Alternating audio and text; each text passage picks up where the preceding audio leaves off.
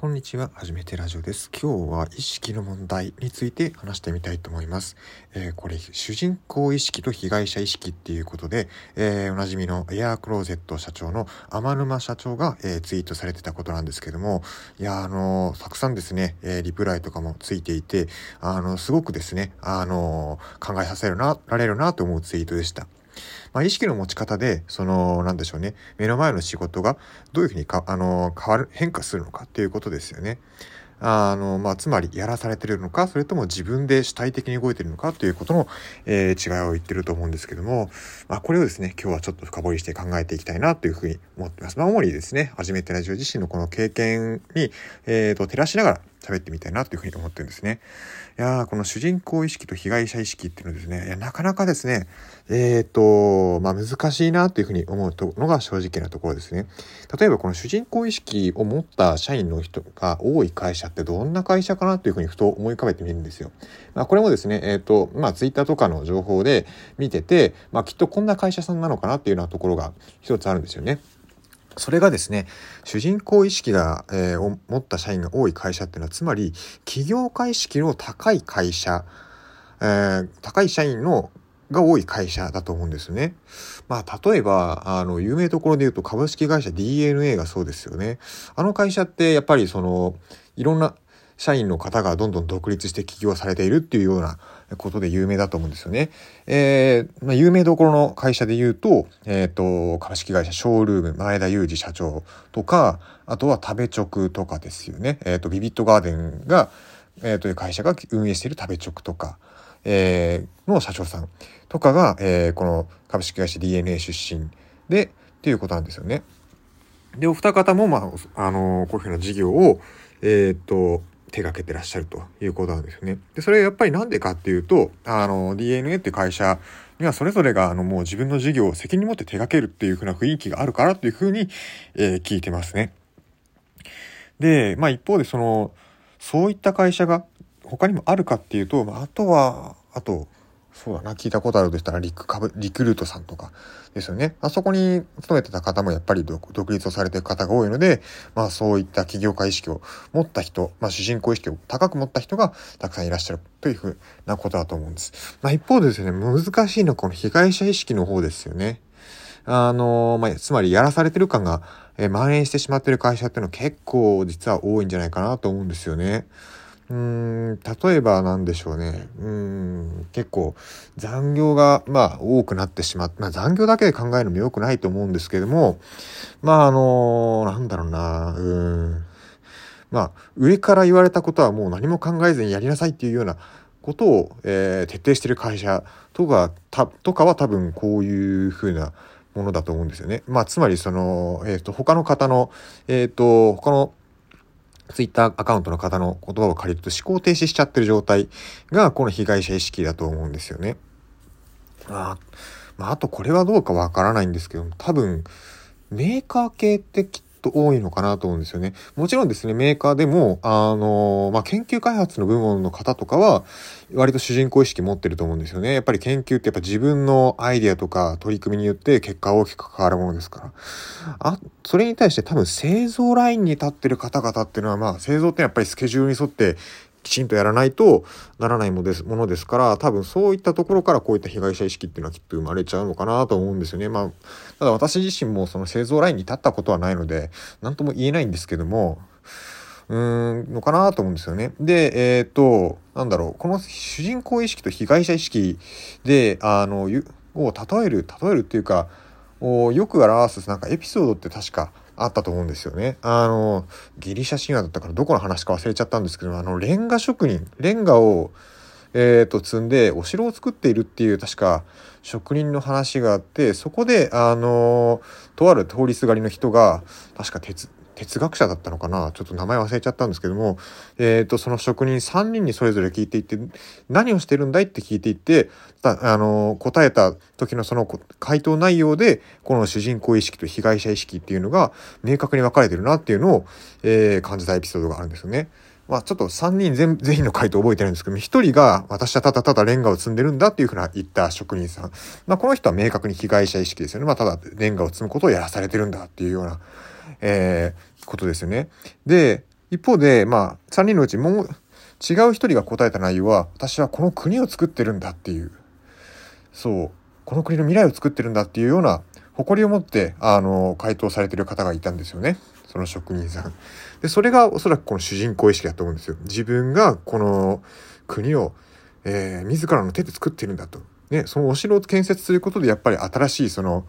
まあ、いつの時代かちょっとわかんないんですけども、まあ、そこに、あの、その国のトップが、えっ、ー、と、入ってきて国を動かしていくわけですから、その国の未来の土台を作ってるんだと思うと、まあそれ誇り高く仕事されてるわけですね。つまり自分が主体的に仕事されてるってわけなんですよね。で、まあ多分その中間的な話がこのお城を作ってるんだっていうことですね。明確な目標を持っているというところですよね。まあただその先、さらにその先のビジョンまではちょっと見えてないっていう。ただ、レンガをただただ積んでるんだっていうような人に比べたら、あの、一段高いシダー、ビジョンを持っているっていうような、そういうふうな3段階の、えっ、ー、と、視点を持った3人の職人が描かれてるエピソードがあったと思います。なんてエピソードだったかな？ちょっと忘れちゃったんですけどね、どっかの国の、いうん、逸話だったと思うんですけども、まあ、こういったところで主人公意識と被害者意識っていうのがあると思うんですよね。で、この主人公意識、被害者意識ってもちろんですね、最初は個人の意識の持ち方で、あのー、変えていくところも大きいと思うんですけども、まあ、それ以上にですね、あのー、やっぱり、まあ、上に立つ人の振る舞いってすごく大事だと思うんですよね。どういうことかっていうと、まあ、あのー、なんでしょうね。やっぱりうまくコミュニケーションができる上司、リーダーがいてくれると、あの、主人公意識って高まるのかなっていう。あとは、あの、命令形ばっかりの言葉で、えっ、ー、と、部下に指示をするのではなくて、えっ、ー、と、どうしてこれをするんだっけっていうか、why、why、なぜ、その理由を、あの、問いかけて一緒に答えを探していくっていうような、あの、そういった問いかけを、えー、部下にしていける上司がいるチームだと、こういった主人公意識を持ったチームメンバーがたくさん増えていくのかなというふうに思うんですよね。まあ一方で、あの、この被害者意識っていうのはちょっと話ずれちゃうかもしれないんですけども、あの、これ日本のちょっと、ちょっと前の教育体制に、あの、少し広がっちゃうのかなと思うんですよね。あと、他のツイートでもあったんですけども、あの、思考停止の一番良くない例が、えっ、と、どうして、えっ、と、切符を買うのっていう子供が、えっ、と、親に質問していて、それはルールだからっていうようなことを問いだ、えっ、と、答えてるポスターを、えツイートされてる方がいたと思うんですけども、まあ、そこでですね、言ってたのは、そこでその、えっ、と、えツイートされていたのは、えっ、と、まあ、ルールだからって言って何も考えずに飲み込むっていうのが、これが多分被害者意識。で、そうじゃなくて、えっ、ー、と、そのツイッターアカウントの方がおっしゃってるところからすると、電車ね、運賃を払うのは、電車っていうインフラを動かすには大きな費用がかかる。だからこそ、そこで、えー、運賃っていう費用を払わないと、えっ、ー、と、そのインフラが機能停止してしまう。だからこそ、ここで運賃を払うんだよ。このインフラを動かすために運賃を払ってるんだろ、だよっていうことね、この運賃を払うことに対して私はこのインフラを動かすことに、えー、参加、えー、参加してるんだっていう、こういう主体的、主体性を持つことができるんですよね。まあ、つまりその理由、どうしてこれをしてるんだっていう理由を明確に知ることで、この主人公意識っていうのはきっと持てるんじゃないかなっていうふうに思うんですよね。だから何事をするにも Y なぜこうするんだっけっていうことをきちんと考えて、そしてそれをあの自分の上司、自分の、えー、リーダー、自分のチームのリーダーときちきちんと話して、お互い納得のいくとこまで話をすることで、えー、この主人公意識っていうのは形成されると思うんですね。で、この Y っていうところ、なぜ、なぜやるんだっけっていう意識がなくなってしまうと、この被害者意識、理由もなくやってる、つまりやらされてる、えー、させられているっていうふうな意識になっちゃうと思うんですね。で、しまいにはその命令ばっかりしてる、そのリーダーに対してあの人のせいっていうふうな意識がはびこってしまうと思うんですよね。で、この Y っていう意識は日本の教育機関でもまだまだな、ないのかなと思うんですよね。少なくとも私が、私のツイッターのタイムラインに流れてる、流れてくるツイートの中では、なかなかこの Y に関して、あの重視、重点を置いて、えー、教育されてるところっていうのはなかなかない。で一方でこういった Y に対してあなたはどうするんだっけ？っていうふうな問いかけをたくさんして、えー、その個性、あの、それぞれの個性の意思、個人の意見を尊重する教育が大切にされてるっていうのが、多分インターナショナルのスクールがそれに当たるのかなっていうふうに思うんですよね。確かテレビで見た話なんですけども、インターナショナルの、えーと、スクールだとそういった、なぜあなあのあなたはこういうふうな考えに至ったの？どうしてこうなの？っていうところを一人一人、その、えっ、ー、と、教師が、えっ、ー、と、その子供に対話していって、えー、それぞれの、それぞれの答えを導き出させるっていうところ。が、こういった考えがしっかり根付いていると、この主人公意識っていうのがきっと増えていくんじゃないかなと思うんですよね。一方で、あの、教育のところで、えー、もう、この被害者意識の方の例えをすると、この、この問いに対する答えこれです。さあ皆さん覚えてくださいっていう、いわゆる暗記学習っていうのをやってると、この被害者意識っていうものに結局繋がっちゃうのかなっていう。だって先生がああいうふうに言ってるんだもんっていうような、そういった考えですよね。つまり自分で考えた答えじゃない、自分で導き出した答えじゃない、ただただこの問題の答えはこれなんだっていう暗記だけをしている、その暗記教育っていうのが、あの、それ、なんでしょうね。そこからいろいろ発生を重ねて被害者意識っていうふうになってしまうと思うんです。だからこの暗記、まあ暗記、まあ、一昔前、あのまあ、つまりインターネットが普及する前の時には暗記っていうのはある程度役に立ったかもしれませんけども、もう今は暗記する必要ないですよね。いかに使いこなすかっていうところを、えー、が求められる時代なので、暗記っていうのは本当に、まあ、最小限でいいのかなとは思うんですよね。まあ、掛け算九九ぐらいは知っておいた方がいいのかなとは思うんですけど、まあ、それも電卓叩けば済む話なんで、とにかく、あの、答え、答えを暗記するんじゃなくて、どうしてこういうふうに考えるのかな？あなたの答えははどうして導き出されたの？っていうそういった why えー、なぜ？という意識を強く持てること、これが主人公意識に、えー、つながるんじゃないかなというふうに今回は、えー、ってて思いました。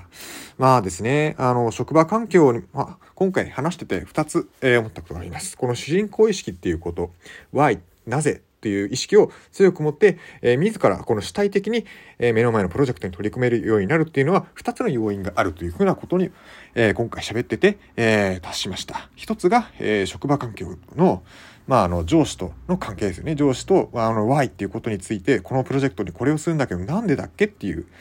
な、なぜこれを、えこれに取り組んでるんだっけっていうことを突き詰めて考えられる環境、それがあるのが大事かなということですよね。それが一つ。でもう一つが、まあ、教育現場においてですよね。ただただ暗記学習、同じ答え、一律の同じ答えを、えー詰め込むんでは、それただただ、あの、思考停止になってしまって、被害者意識になってしまう。やらされてるってことになってしまう。そうじゃなくて、まあ、あの、インターナショナルスクールみたいに、あなたのこ、あなたはこういう答えを持ってるけど、どうしてこの答えに至ったんだっけっていう、そういったなぜどうしてこの答えになったどうしてこう考えるのっていうその Y っていうところを大切にする教育体制が充実すると、この主人公意識、主体性が、えー、育つのかなというふうに、えー、な結論に今回喋ってて出しました。はい。いや、この主人公意識、なかなか、あの、なんでしょうね。えっ、ー、と、まあ、エアクロス、天沼社長はすごくですね、端的な言葉を表してくださってるんですけども、なかなかこれをですね、実現するのっていうのは、難しいのかなと思うんですけども、えっ、と、頑張っていきたいと思いますね。えー、初めてラジオ自身も、えー、日々の生活でこの主人公意識っていうのはもっともっと強く持っていきたいなっていうふうに思いました。以上、えー、今回は、えー、主人公意識と被害者意識について、えー、喋ってみました。えー、今回ここまで聞いてくださって皆さんありがとうございました。また配信していきます。失礼します。